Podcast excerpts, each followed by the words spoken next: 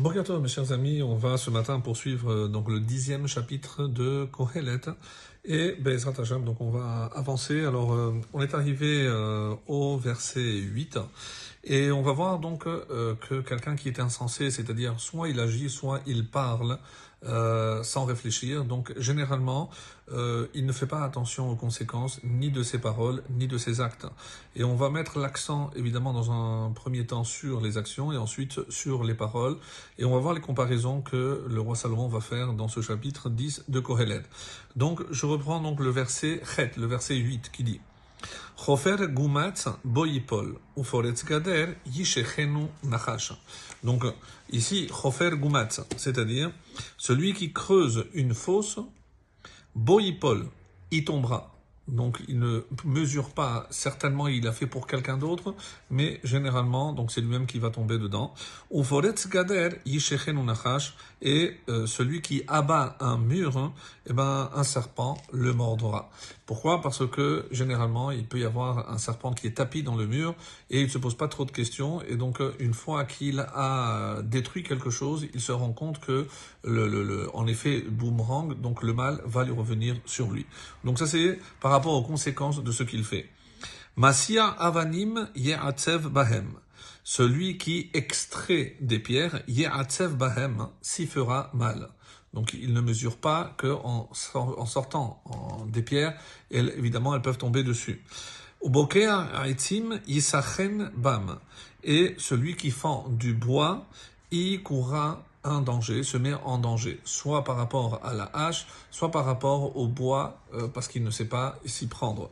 En tout cas, le point commun, le dénominateur commun donc à, ces, à toutes ces actions-là, c'est qu'il ne mesure pas que les conséquences de ces actions peuvent avoir une euh, justement euh, une conséquence sur lui et le mal qu'il a peut-être prévu de faire à quelqu'un d'autre, finalement, c'est lui qui va le subir.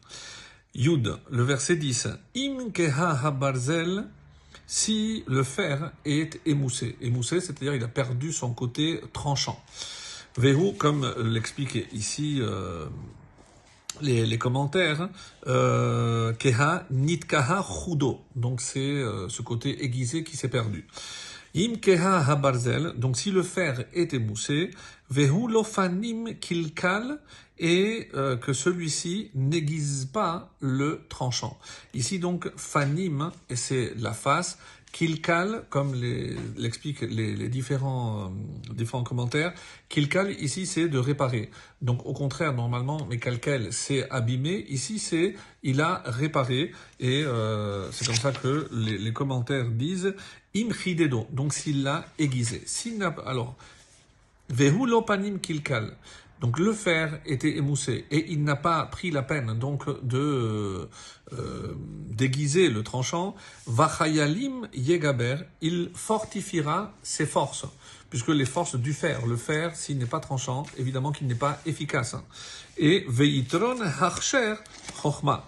Et le profit, mais le profit qu'il a, qu'il y a à euh, l'affûter, et sagesse. Et généralement, donc, comme il s'agit d'un saut, il ne va pas prendre la peine de faire des efforts pour aiguiser, en... mais il ne se rend pas compte que si il ne va pas aiguiser ce tranchant, eh ben, il doit décupler des forces, puisque ces forces, malheureusement, donc, devront être beaucoup plus importantes pour pouvoir euh, mener à terme son action. Im, le verset 11. Imishor hanachash belo lachash. Et ça, c'est un peu difficile, donc, de comprendre le sens. Si le serpent mord belo lachash, sans siffler. Lachash, c'est aussi incantation, mais ici, c'est lorsque le serpent commence à siffler avant de mordre. Belo lachash, c'est-à-dire sans avertissement, sans siffler. Ve'en yitron le lachon. Il n'y a pas de profit. Les lachon, littéralement le maître de la langue, c'est ici le charmeur, ou c'est aussi celui qui malchine, celui qui fait le colporteur ou celui qui fait du lachon hara, euh, qui profère donc des paroles médisantes, le médiseur. Alors, Donc le verset 12, donc on, ici on a compris qu'on a comparé la personne qui fait du lachon hara à un serpent qui mord alors qu'il n'y a pas de donc belo belo lachash. Donc il, n'a pas averti, on n'a pas pu euh, se préparer. Donc c'est de la même façon, il n'a aucun profit, et ben le celui qui fait de la médisance non plus n'a pas de profit comme le serpent, on dit c'est le seul qui peut attaquer même s'il n'a pas faim. 12. Divrei pi chacham chen. Les paroles de la bouche d'un sage chen sont grâce, sont faveur. Vesivtot kesil tevaleaenu, mais les lèvres de l'insensé, le tevaleaenu, littéralement, euh, vont l'avaler, le perdre. Donc, l'amèneront à sa perte.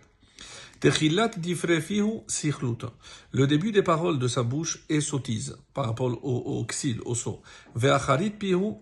ra'a.